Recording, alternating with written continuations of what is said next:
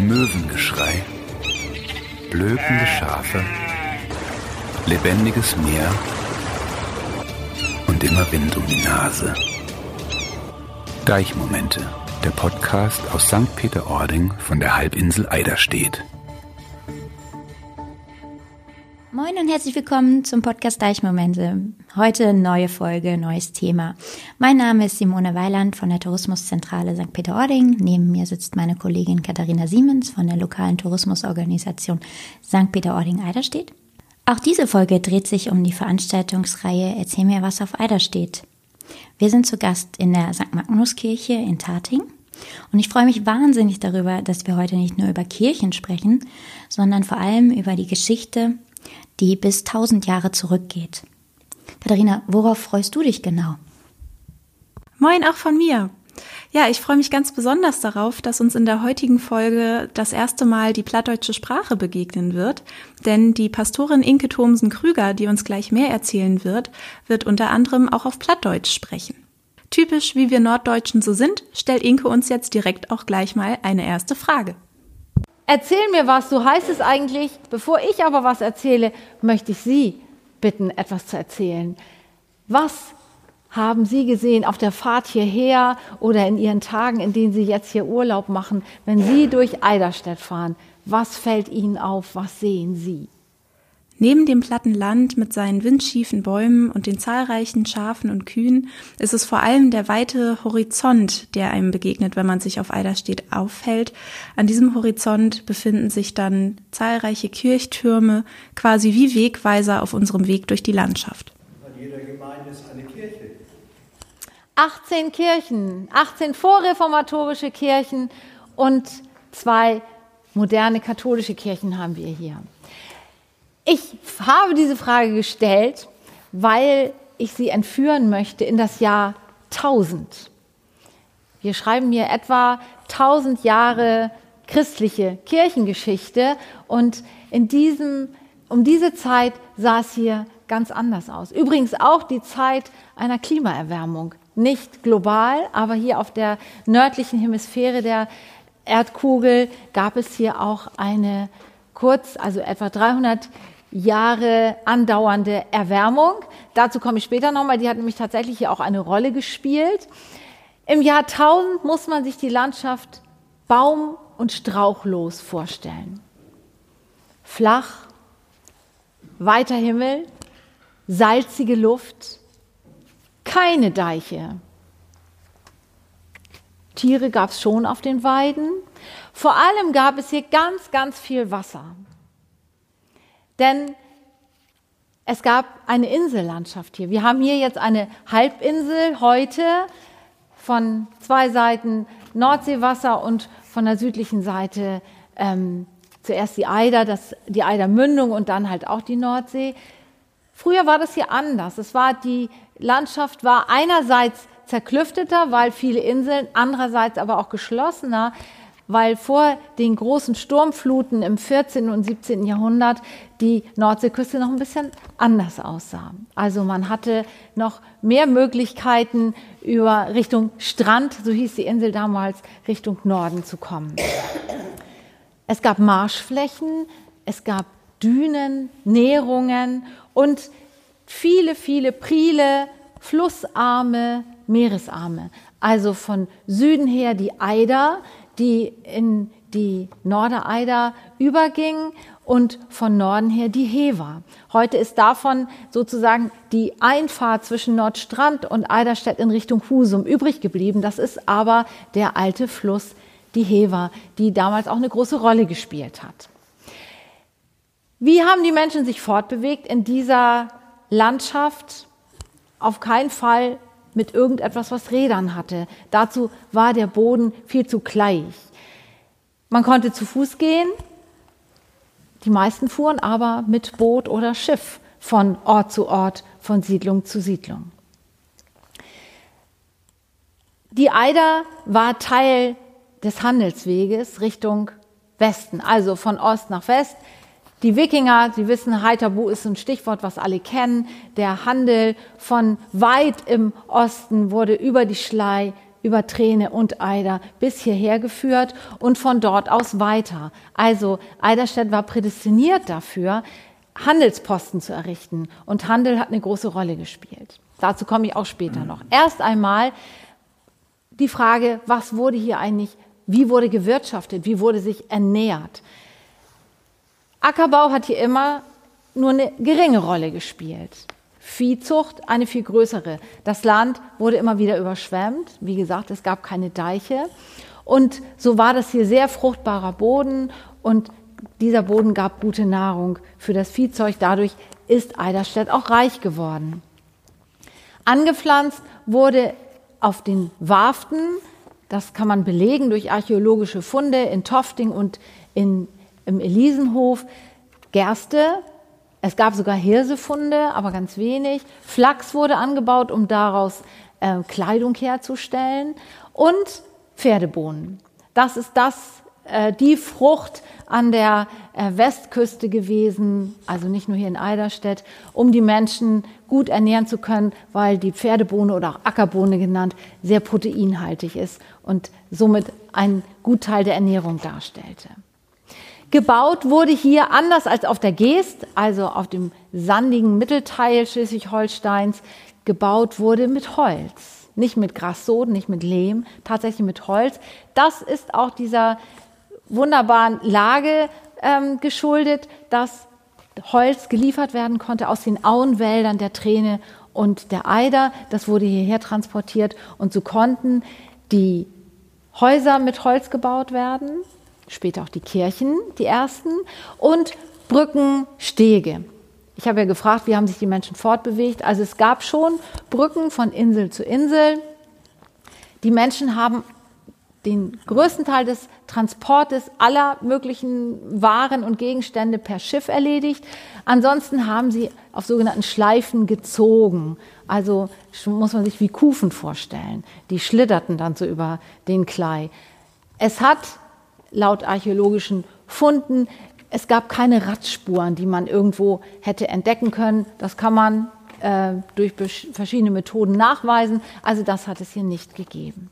So war es hier um die Jahrtausendwende, also von um 1000 rum, die Landschaft. Ein karges Leben, was die Menschen hier geführt haben. Das Land wurde immer wieder überschwemmt, auch im Sommer, was aber auch einen großen Vorteil barg. Denn wenn man das Salz trocknete, konnte man es gewinnen und verkaufen. Das war so ein Punkt, wie hier auch Handel betrieben wurde mit Salz. Es wurde Torf abgebaut, was nachher letztendlich zu dieser verheerenden Katastrophe der beiden großen Sturmfluten geführt hat, weil durch den Torfabbau das Land unter den Meeresspiegel sank. In alten Schriften findet man auch, und das wird auch immer noch so erzählt in der Bevölkerung, findet man auch äh, Sätze wie, dass ganze Moorflächen von der Nordsee abgetragen wurden und woanders angelagert wurden. Man erzählt es sich von einer äh, Fläche zwischen Oldenswort und Övesböhl, also an der Nordseite von Eiderstedt, und man hat dieses Moor auf Nordstrand wiedergefunden durch eine Sturmflut. Wird erzählt. Was da immer so ganz richtig ist, das wissen wir nicht. Um 1000 rum gab es hier praktisch drei Hauptinseln. Wir befinden uns auf der ursprünglichen Insel Utholm.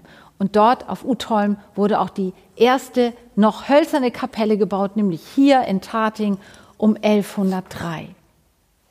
Es folgten weitere Bauten in Everschop, Garding, das war 1109, und dann noch weiter östlich Eiderstedt, das ursprüngliche Eiderstedt, dort wurde die Tönninger Kirche gebaut, um 1120 sagt man.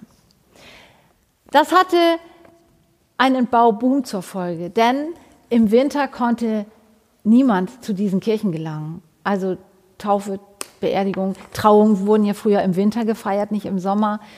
Kein Mensch konnte diese Gottesdienste feiern, weil es natürlich immer schwierig war, dorthin zu gelangen. Und so geschah es, dass zum Beispiel um Garding rum ganz viele kleine Filialkirchen gebaut wurden. Und zwar schon 1109 Gardinger Kirche, 1113 Kirchen wie Westerhe äh, nee, äh, Entschuldigung, Osterhever und Poppenbüll, Vollerweg, Katharinenherd. Das waren so die ersten äh, kleineren Kirchen, trotzdem für diese ganz kleinen Dörfer und Siedlungen große Kirchen, muss man schon sagen. Diese Zugänge, diese ersten Zugänge waren alle an Wasserstraßen gebaut. Dort konnte das Baumaterial angelandet werden, dort äh, konnte man bequem das Holz lagern und dann bauen. Dennoch waren das natürlich großartige Projekte. Und es waren auch so ziemlich die ersten Kirchen, die hier an der Westküste gebaut wurden. Sie wurden oft auf Warften errichtet, um Sturmflut sicher zu sein. Was in den nächsten Jahrhunderten in Sachen Kirchbau folgte, das ist immer ein Abbild erstens der politisch-wirtschaftlichen Situation und zweitens der Wetterverhältnisse. In Friedenszeiten, das ist bis heute so, blüht der Handel, natürlich auch hier auf Eiderstedt und gerade hier als letzter Handelsposten in Richtung Westen. Aber Friedenszeiten bedeutete und der Handel vor allen Dingen bedeutete auch Bildung. Händler und Reisende brachten Geschichten, brachten Nachrichten und sie brachten Mode in jeder Hinsicht. Also nicht nur Kleidung, sondern man kann an diesen wirtschaftlich guten Zeiten erkennen, dass alle Stilepochen, die wir so kennen aus der Kunstgeschichte und Kulturgeschichte, sich hier in Eiderstedt wiederfinden. Wir werden nachher nochmal hier ein Stück gehen in diese Richtung. Hier in Tating, diese, dieses, dieses Quadrat, ähm, das ist ursprünglich romanisch. Also man findet noch romanische Fenster, man findet in den Kirchen gotische Freskenmalereien. Hier zum Beispiel, das ist gerade erst entdeckt worden, das ist gar nicht so ganz erkennbar, was an dieser Wand genau dargestellt ist. Dort hing immer ein ganz großes, wie ich finde, auch wunderschönes weihnachtliches Epitaph. Das wurde zum Restaurieren abgenommen und darunter hat man im letzten Winter dieses Fresko entdeckt. Und solche Entdeckungen macht man immer wieder. Ähm, in der Oldensworter Kirche wusste man bis in die 90er Jahre nicht, dass es dort ein wirklich riesiges Christophorus-Fresko gibt, was dann freigelegt wurde, was allerdings auch durch dieses Freilegen jetzt dem Verfall preisgegeben ist. Die, diese Putzwand hat es auch geschützt ähm, durch Heizen. Sie wissen das vielleicht. Ähm, die Nordwinde, Nordwestwinde bringen äh, Feuchtigkeit und Salz in die Wände wenn drin geheizt wird, was früher natürlich nicht getan wurde, dann fällt das Ganze ab, weil kondensiert. Also, Handel brachte Bildung, brachte Geschichten, Nachrichten und Mode und all das finden Sie hier. Auch wunderbare Schnitzaltäre aus der Brückemann-Schule. Also sie stehen dem äh, Brückemann-Alter in der, äh, im Schleswiger Dom in nichts nach und kommen auch aus, seinem, aus seiner Werkstatt. Man findet Renaissance-Stühle, Gestühle, man findet Epitaphien im Barockstil und Türme, die weit übers Land zu sehen sind. So war der Tönninger Turm, ähm, bis dass der Schleswiger Dom äh, seinen Turm fertig hatte, der höchste Turm in Schleswig-Holstein. Also das sind nur einige Beispiele. Hier war viel Geld, hier war Bildung und hier wollte man auch was zeigen. Und das hat man auch umgesetzt. Das waren die guten Zeiten. Es gab aber eben auch die anderen Zeiten, die schlechten Zeiten, die Sturmfluten, Kriege, Pest, also vor allen Dingen der Dreißigjährige Krieg, dann der schwedische, nordische Krieg, ähm, haben hier viel, viel ähm, Leid hinterlassen. Viel ist dadurch auch zerstört worden, was hier an äh, Schätzen noch in den Kirchen war, davon ist auszugehen. Und die Menschen hatten in solchen Zeiten natürlich auch keine Gelegenheit, kein Geld, um weiterzubauen, sondern sie waren mit ihrem Überleben beschäftigt. Die beiden großen Sturmfluten von 1362 und von 1634 haben ganz viel Elend gebracht. Sie haben das Land auseinandergerissen, haben die Nordseeküste völlig verändert in ihrem Aussehen. Ähm, Gleichzeitig wuchsen auch diese drei Inseln, Utholm, Eiderstedt und Everschop zusammen. Es entstand so im Laufe der Zeit die Halbinsel Eiderstedt. Aber es war viel verloren. Es sind auch Kirchen verloren gegangen, es sind Siedlungen verloren gegangen. Das Land hat sich verändert. Und das möchte ich Ihnen an einer Karte zeigen.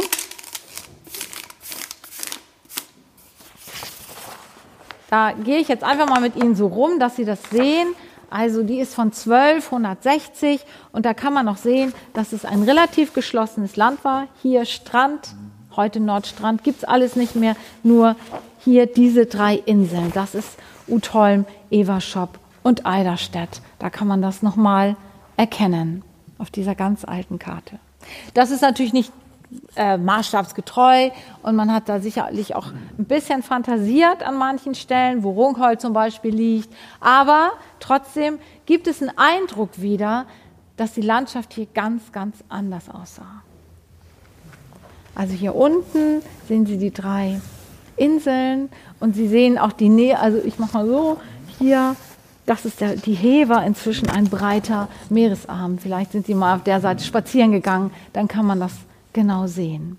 Also eine ganz veränderte Landschaft durch diese Sturmfluten. Können Sie das erkennen? Also unten die drei Inseln, der kleine, damals relativ kleine Fluss, die Hever und im Norden Strand, was heute Nordstrand Perworm und Nordstrand Schmor ist. Also Verlust von Vieh, von Menschenleben und auch von Gebäuden, von Kirchen, von allem, was einem wichtig war, das haben die Menschen hier erlitten. Die ersten Deiche wurden tatsächlich schon um die 1000 gebaut, die ersten Deiche und Dämme. Und das war diese Zeit der Meeres, äh, der, des ansteigenden Meeresspiegels. Also die Leute mussten etwas unternehmen. Es folgte dann ja später, ab 1200, die sogenannte kleine Eiszeit. Also es veränderte sich auch wieder. Aber Genau vor 1000 Jahren hatten die Menschen diese Situation, die wir heute in anderer und schlimmerer Form auch haben. Wie können wir uns schützen vor der Nordsee und vor dem steigenden Meeresspiegel? Wir kommen nochmal zur Blütezeit zurück, zu Blütezeiten. Und die größte und wichtigste Blütezeit, in der diese Kirchen ganz wunderbar ausgestattet wurden, ist die Renaissance. Man muss sich immer vorstellen, alle Stilepochen, was wir so in der Schule lernen, wann sie genau sind, kommt hier natürlich erst immer später angekommen. Also äh, man kann von 50 bis 100 Jahren manchmal ausgehen. Wenn ich sage Renaissance, dann meine ich in diesem Fall für Eiderstedt das 16. Jahrhundert, also nach der Reformation. Und in den Zeitensprung möchte ich mich jetzt mit Ihnen begeben. 1517 die Reformation, ausgelöst durch Martin Luther in Wittenberg. Schon 1524 ist die, und das finde ich enorm für damalige Zeiten, war die Reformation hier in Eiderstedt angekommen. Da hat Hermann Tast, äh, also ich muss vielleicht mal kurz erzählen, warum. Es gab einige Husumer Studenten, die Theologie in Wittenberg studiert haben und die sind zurückgekehrt und haben die Lehre Martin Luthers mitgebracht. Und so war es. 1524 gab es in Garding auf dem Marktplatz, nicht in der Kirche, sondern draußen, äh, die erste Predigt von Hermann Tast. Das ist der große Reformator äh, Husums gewesen. Und 1528 war die Reformation hier in Eiderstedt im Husumer Umland schon umgesetzt. Das ist unglaublich zügig und schnell gewesen. Das war anderswo ganz anders. Gleichzeitig mit dieser religiösen, christlichen Änderung passierte, was auch damit zusammenhing, etwas ganz anderes. Und zwar wurde, also in früheren Jahrhunderten gab es eine Einwanderungswelle auch schon von Westfriesland her, von Flandern her. Jetzt gab es eine Einwanderungswelle ungefähr 500 Jahre später von den Niederländern. Dort regierte Spanien Habsburg katholisch. Die Niederländer hatten sich schon zum Protestantismus bekehrt und flohen in Scharen. Sie flohen aus religiösen Gründen, aber sie suchten auch nach neuen Handlungsfeldern. Die Niederländer brachten nach Eiderstedt neues Wissen um den Deichbau. Sie brachten die Käseherstellung, ganz wichtig, dass damit, auch damit ist Eiderstedt reich geworden. Und sie brachten Kenntnisse über die Entwässerung, was natürlich ein ganz, ganz wichtiges Thema bis heute hier ist. Diese Gründe führten also zu einer neuen Einwanderungswelle bis hin nach Friedrichstadt, wo ja auch die Holländerstadt gegründet wurde mit den neuen äh, Mitbürgern. Aber die Niederländer hatten ein etwas anderes Verständnis äh, vom christlichen Glauben. Es gab dort viele, wie wir heute sagen, ähm, sektiererische Gruppen. Es gab die Wiedertäufer, die David-Juriten, die Mennoniten und auch die Remonstranten. In die Mennoniten und Remonstrantenkirchen, die gibt es ja noch in Friedrichstadt. Hier in Eiderstedt wurden sie verfolgt. Das war Aufgabe des Stallers, das war der höchste äh, Beamte in Eiderstedt, der wurde äh, aus den eigenen Reihen gewählt. Das war ein Privileg, dass die Eiderstädter sich hart erkämpft haben gegen die dänischen Herzöge. Man muss ja wissen, äh, die Eider war immer schon Grenzfluss. Äh, von, aus dem 9. Jahrhundert her schon, dort war die Eider Grenzfluss zwischen Franken und dem dänischen Reich. Ähm, so ist es dann ja auch viele Jahrhunderte über geblieben. Und die ähm, also der, der, dänische König hat sich ja und Herzog hat sich ja sehr für die Reformation eingesetzt, aber eben auch für ein strenges Luthertum. So, und nun kamen die Holländer mit ihren ganz anderen Einsichten und anderen Vorstellungen und wurden hier in Eiderstedt verfolgt. Der Staller Heuer, Sohn von Kaspar Heuer, der das Herrenhaus Heuerswort in Oldenswort gebaut hat. Vielleicht haben Sie das schon entdeckt, dort Kaffee getrunken oder sich das Museum dort angeguckt.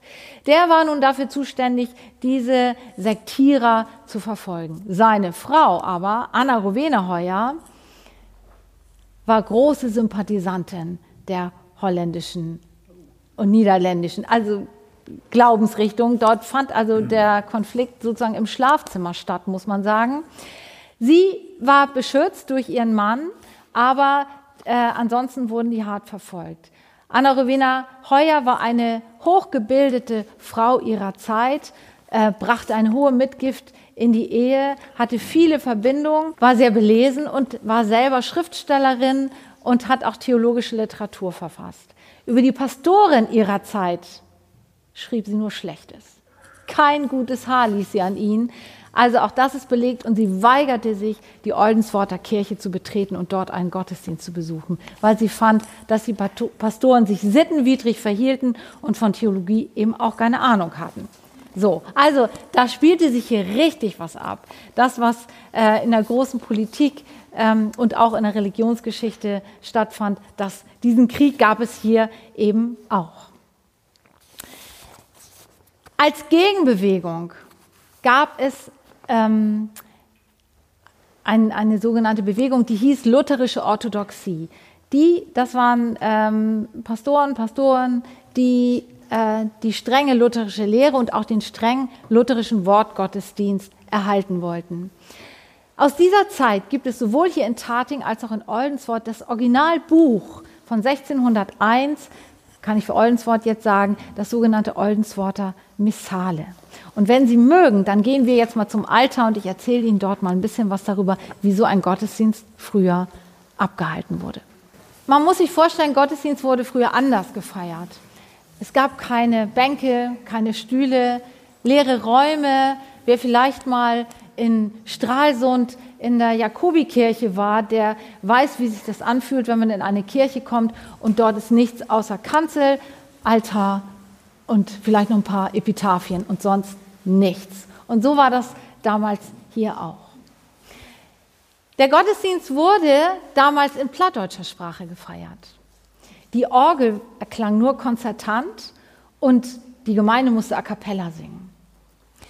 Und der Pastor musste alles singen an Liturgie. Auch alle Geschichten wurden gesungen.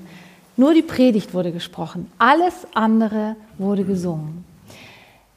1512 haben wir in Olvenswort 500 Jahre Kirchenmusik und Orgelmusik gefeiert. Also ähm, Bildung, das habe ich ja schon gesagt, wurde hier groß geschrieben und es gab hier in Eiderstedt schon sehr früh Orgeln. Also 1512 gab es schon in ähm, Oldenswort eine Orgel, in Garding auch. Und anlässlich dieses Jubiläums ähm, haben der Kirchenmusikdirektor aus St. Peter, Christoph Jensen und ich diesen Gottesdienst einmal in alter Form gefeiert, was für mich eine ganz große Herausforderung war.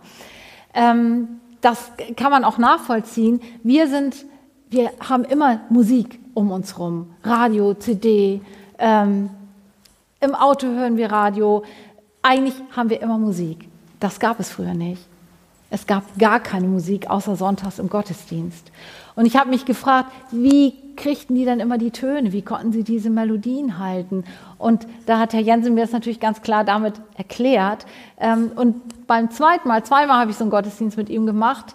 Ähm, beim zweiten Mal bin ich tatsächlich auch eine Woche vorher in Abstinenz, in Musikabstinenz gegangen, damit ich überhaupt in diese verschiedenen Melodien reinkam. Denn die Töne gibt mir ja keiner. Das musste ich sozusagen ähm, selber hören und entwickeln. Also ich will Ihnen jetzt, es wurde ja auch gesagt, dass wir heute Plattdeutsch hören. Das, jetzt will ich Ihnen das mal zumuten, so eine biblische Geschichte gesungen. Mal gucken, ob ich das jetzt hinkriege. Ob sie ihnen weg nur Jerusalem hen, da käme mehr in Samaria in Galiläa. Und als do in den Dörbrin gung, da kämen em Tein utsätzige Lüt in Möd, de blieben weit wegstånd, und sie reben Luthals. Jesus Meister, erbarm die über uns, als Jesus wies, wo du seitose.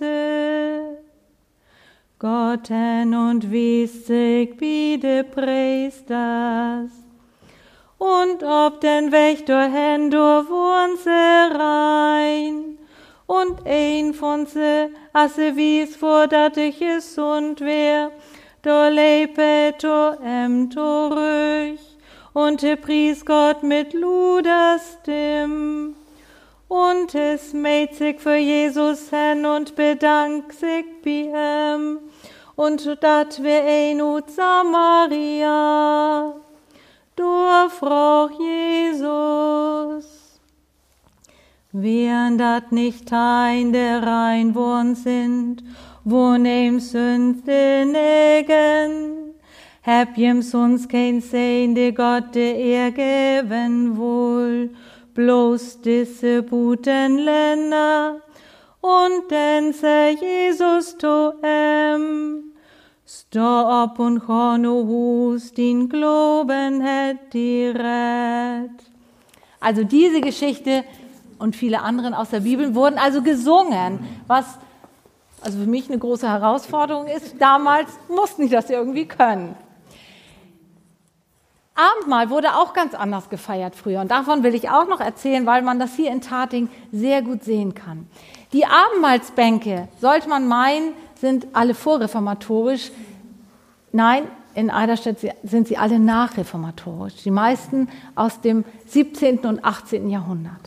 Abendmahl wurde so gefeiert, es gab in vielen Orten, so klein sie auch waren, zwei Geistliche. Einer stand dort, einer dort. Die Gemeinde kam und im Grunde genommen war es so eine Art Wandelkommunion. Man kriegte, man kniete sich hier so nieder, kriegte dann das Brot oder die Oblate, ging um den Altar rum, empfing dort den Wein, auf keinen Fall Traubensaft, immer noch Wein damals, wurde gesegnet und ging wieder weg.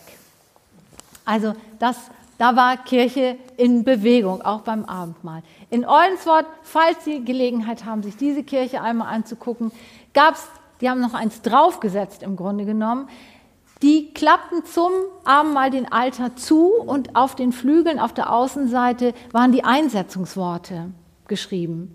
Hochdeutsch und Latein. Und die konnte man dann also mitlesen und sprechen. Und die Darstellung in Oldenswort ist das Abendmahl, das letzte Abendmahl, das Hauptbild, sodass man also, wenn man vorne sprach, kommt, schmecket, es ist alles bereit, dann wurde der Altar aufgeklappt und man wurde buchstäblich an den Tisch des Herrn eingeladen. Also da haben sie sich so richtig was gedacht. Übrigens, der Altar in Oldenswort wurde von Caspar Heuer, also dem Vater dieses Verfolgers der Holländer, ähm, wurde von ihm gestiftet. Dazu auch ein Rückpositiv für die Orgel. Das war etwas ganz Besonderes. Jetzt möchte ich noch mal ein Nein, jetzt möchte ich erstmal, haben Sie zwischendurch mal Fragen? Ich rede die ganze Zeit. Sie haben gar keine Chance, selber mal zu Wort zu kommen. Gibt es Fragen? Zwischendurch mal.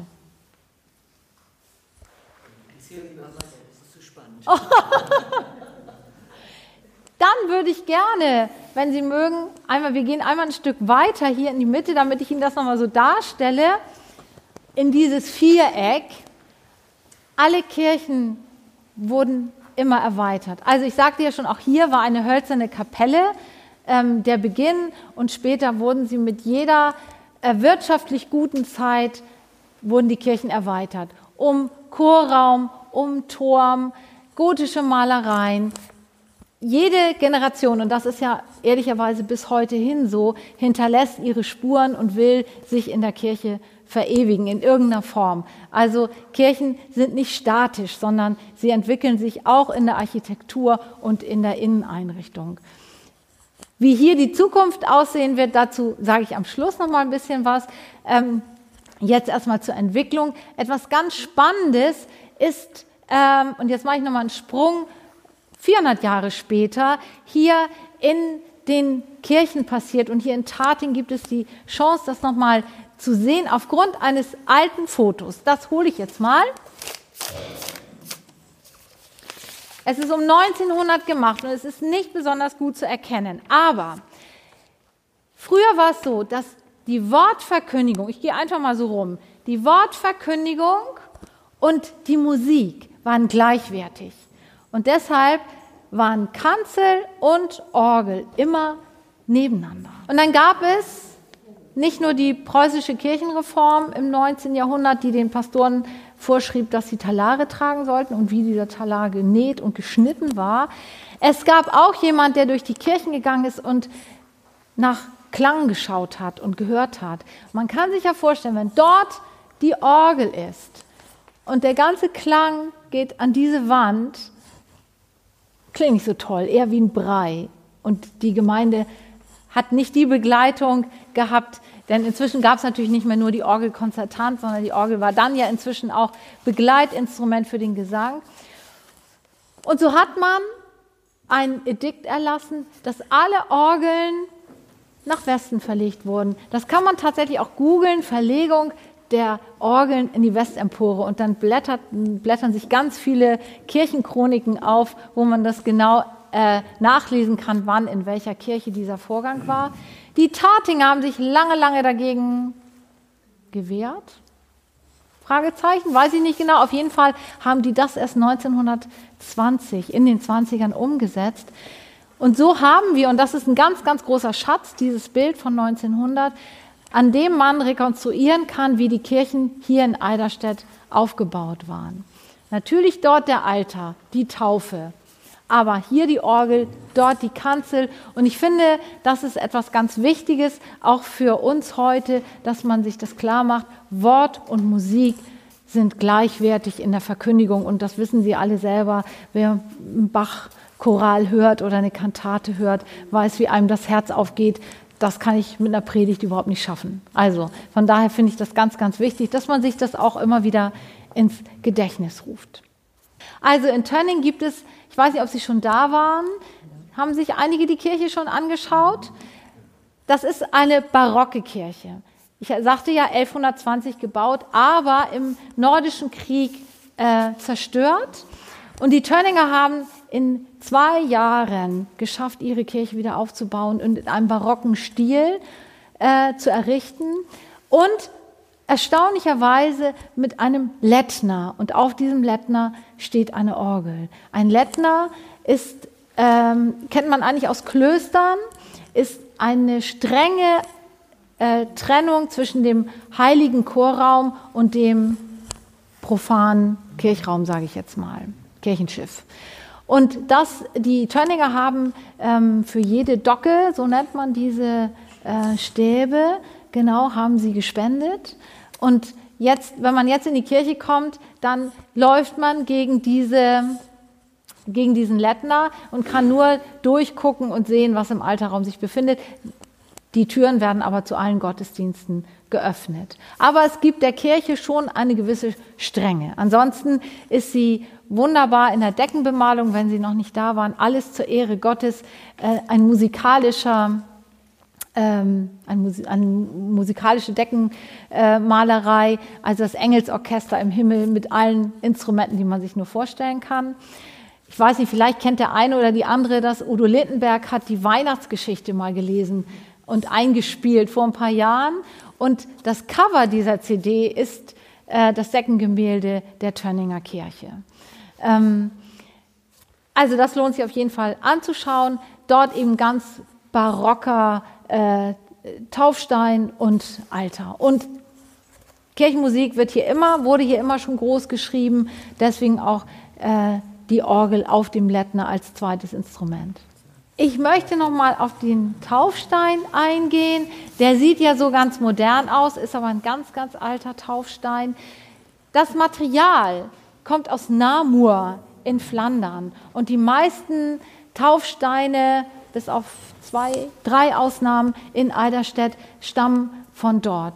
Einfach ein guter Handelsweg, waren wirtschaftliche und Handelsbeziehungen dort und so kam dieser Namura Kalksandstein oder auch Blaustein genannt, je nachdem, wie er verarbeitet wurde, hierher nach Eiderstedt. Und wir haben in vielen Kirchen, aber ganz unterschiedlich ähm, verarbeitet, Taufsteine. Dieser, finde ich, allein in dieser Schlichtheit wirkt schon fast modern. In Övesbüll zum Beispiel gibt es vier Frauenköpfe. Diese vier Frauenköpfe stehen für die vier Flüsse des Garten Edens. Ähm, in Tedenböhl hat äh, der Taufstein vier Löwen unten als Füße. Die Löwen, die sich einsetzen für die getauften Kinder Gottes. Also Taufsteine anzugucken lohnt sich sehr. Es gibt auch eine hölzerne Taufe, die befindet sich in Karting und eine bronzene Taufe, die befindet sich in Poppenbüll. Wir haben die tausend Jahre fast geschafft. Jetzt möchte ich noch mal kurz was über die Gegenwart erzählen. 18 Kirchen, zwei katholische Kirchen, also 20 insgesamt, für ungefähr 11.000 Einwohner plus Gäste, die natürlich im ganzen Jahr hier sind, ist eine stattliche Anzahl. Also so ein Dorf wie Kotzenbüll mit knapp so 180 bis 200 Einwohnern und eine große, große Kirche, das kann niemand bewältigen. Und ich werde immer wieder gefragt, was wollt ihr denn mit all diesen Kirchen? Ich selber vertrete die Ansicht, äh, gerade wenn ich mir so die Geschichte angucke und denke, was die Menschen hier erlitten haben in Kriegszeiten, in Zeiten von Pest und Cholera, in Zeiten von Sturmfluten und trotzdem an diesen Bauten festgehalten haben und gesagt haben, okay, dann ist jetzt halt Stillstand, aber irgendwann geht es auch wieder weiter. Ähm, ich sage mal, wer sind wir denn in dieser reichen Zeit, in der wir leben, dass wir diese Kirchen ähm, verfallen lassen? Also ich bin eine Verfechterin, auch wenn äh, wir die Kirchen nicht immer gefüllt haben, ähm, trotzdem sind sie auch Zeugnisse von einer reichen Geschichte dieser Landschaft. Sie sind also nicht nur Kirchen, sie sind auch kulturhistorisch ähm, wichtige Gebäude. Das sieht übrigens die Bundesregierung genauso. Ähm, es haben einige Bundestagsabgeordnete, die regelmäßig hier Urlaub machen, äh, sich auch in diese Kirchenlandschaft verliebt und haben vor ein paar Jahren dafür gesorgt, dass äh, diese, der Erhalt dieser Kirchen ähm, Sache auch des Bundes ist. Und das wurde noch nie vorher gemacht, schon gar nicht bei 18 Kirchen gleichzeitig. Ähm, die Kulturlandschaft Eiderstedt die Kirchen- und Kulturlandschaft Eiderstedt ähm, und die Sanierung der Kirchen. Und es gibt einen großen Sanierungsstau, das haben Sie vielleicht auch schon entdeckt in einigen Kirchen, ähm, sollen erhalten bleiben und sie sollen saniert werden. Es wurde dann so eine Bestandsaufnahme gemacht, Bausumme 18,4 Millionen. Davon trägt die Hälfte der Bund und die Hälfte müssen die Kirchengemeinden, muss der Kirchenkreis Husum-Bredstedt selbst aufbringen. Das wird von einigen total unterstützt und von anderen, wie gesagt, auch kritisiert. Ich selber denke, ähm, das ist ganz, ganz wertvoll, was wir hier haben, was wir hier auch lernen können. Ähm, ich habe jetzt noch gar nichts über das Inventar erzählt. Ähm, das ist ja heute auch nicht das Thema, die Tatinger Kirche, sondern so die Kirchengeschichte hier in Eiderstedt. Ich finde, es ist ein ganz großer Schatz, den wir haben und ähm, den gilt es auch zu bewahren. von daher unterstütze ich diese Aktion sehr. Wir nennen das den Eiderstädter Schutzengel. Also wer für die Sanierung auch spenden möchte, wird zu einem Schutzengel für diese Kirchen, die so viele Menschen über tausend Jahre, über mehr als tausend Jahre ähm, ein Zuhause gegeben haben, beherbergt haben, wo Kinder getauft, Paare getraut und Menschen trauern durften. Das alles ist ja auch in diesen Mauern drin sowohl ganz greifbar in den Epitaphien zum Beispiel, also in den Bildern, die gestiftet wurden zur Erinnerung ähm, nach dem Tod von Menschen, aber einfach auch in der Atmosphäre und Stimmung dieser Häuser. Also wir stehen jetzt an diesem Punkt, dass wir darauf warten, dass der Bund äh, die Prüfung abschließt, all der Gutachten, die alle eingereicht worden sind, all der Anträge. Und dann hoffen wir, dass wir im nächsten Jahr mit den ersten Baumaßnahmen beginnen. Und das wird in Kotzenbüll. Das ist die verfallenste Kirche im Grunde genommen. Dort sitzt der gescheckte Nagelkäfer in den äh, Balken und hat sie wie Luftschokolade zerfressen. Also wenn so ein Stück rausfällt, dann ist es so, als wenn man Luftschokolade in der Hand hat. Ähm, und in Oldenswort, weil bei uns der Chorraum abgängig ist und ähm, das hat was damit zu tun mit der Entwässerung des Landes. Also wir haben mit Wasser angefangen, ich höre jetzt mit Wasser auch auf. Wir haben das Eidersperrwerk, was ein, ein Bollwerk äh, für Sturmfluten ist, was uns hier schützt und sichert, genauso wie die neuen Deiche, die auch gebaut werden, die Klimadeiche. Ähm, und es ist auch wichtig für die Landwirtschaft, dass das Land hier bearbeitet werden kann. Entwässerung. Ohne Entwässerung ist das Leben hier gar nicht möglich. Wenn man mal äh, ältere Menschen fragt, die noch wissen, wie es hier war, ohne Teerstraßen und wie sie zur Schule gegangen sind früher. Das ist unglaublich. Das kann man sich gar nicht vorstellen in so kurzer Zeit, wie sich das hier gewandelt hat. Das Eidersbergwerk hat aber auch dazu beigetragen, dass diese großen Gebäude, die sozusagen in Wasser gebaut wurden, dass die riesige äh, Schäden haben. Und immer mehr. Ähm, dann die Dürre letztes Jahr, die hat äh, nochmal ganz was Neues zutage treten lassen, nochmal ganz neue Risse. Und so ist zum Beispiel in Oldensford das Problem, dass der Chorraum mit einem riesigen Gestänge gesichert ist, kann jetzt nicht mehr zusammenstürzen, ähm, aber trotzdem muss da ganz viel getan werden. Und dafür ähm, sammeln wir Spenden und wenn Ihnen der Vortrag heute gefallen hat und Sie äh, diese Kirchenlandschaft unterstützen möchten, würden wir uns über eine Spende darüber sehr freuen. Das kommt dieser Aktion zugute. Also, die Kirchen sind auf Warfen gebaut. Dazu gehört auch eine Torfschicht, die da drunter ist. Und das ist zum Beispiel, ich kann immer nur für meine Kirche jetzt so sprechen, aber es gilt auch für andere. Die Torfschicht ist total zusammengefallen und das sind ja doch etliche Zentimeter. Und das wirkt sich natürlich auf so ein Gebäude aus. Ein ganz großes Problem ist die Erfindung von Beton gewesen, was natürlich auch was Tolles war, wie jede Erfindung. Aber ähm, ursprünglich sind diese Kirchen mit Muschelkalk verfugt worden. Muschelkalk gibt ein bisschen mehr nach, Beton gar nicht. Und auch das hat zu großen Verwerfungen und zu Rissen geführt. Wieder Beispiel Oldenswort. Man hat gedacht, 2003, man kommt diesem Problem der Instabilität des Chorraumes bei, indem man einmal rundherum in zwischen Außen- und Innenmauer alles mit Beton verfüllt. Ja, das hat die Statik total verändert. Das hat ganz viel Feuchtigkeit gebracht. Das sind ja etliche Kubikmeter, die da reingeflossen sind. Und jetzt haben wir das, jetzt haben wir den Salat im wahrsten Sinne des Wortes. Also, das wird etwas sein, was hier äh, passieren wird. Ganz viele Fugen werden mit Muschelkalk jetzt saniert. Eine Sisyphus-Arbeit, aber notwendig, wenn wir, die, wenn wir beides wollen. Entwässertes Land, sicheres Land und trotzdem Kirchen, die stehen bleiben. Jetzt sind wir schon richtig lange in der Kirche und mir fehlen irgendwann die Füße ab vor Kälte. Warum es so kalt in unseren Kirchen auf Eiderstedt ist, das erklärt uns Inke jetzt nochmal ganz genau. Also, wir haben als Richtlinie 12 Grad in unseren Kirchen. Genau. Und ähm, wir dürfen heizen bis auf 18 Grad hoch, aber ganz, ganz langsam, halbe, ein halbes Grad pro Stunde. Ähm, das Problem ist äh, einmal das, was ich vorhin sagte, ähm, die Salze, die sich in der Wand befinden, die fallen sozusagen aus und Salpeter fällt von der Wand. Äh, dadurch auch die Fresken. Ein weiteres großes Problem unserer Zeit, haben Sie bestimmt schon in der Zeitung mal gelesen, ist der weiße Schimmel. Der befindet sich zum Beispiel auch in vielen Orgeln. Und da waren wir, jetzt rede ich wieder von Olswort, aber da waren wir so als Pilotprojekt, äh, haben da einen ganz großen Erfolg verbuchen können. Und zwar haben wir eine automatisierte Lüftung bekommen.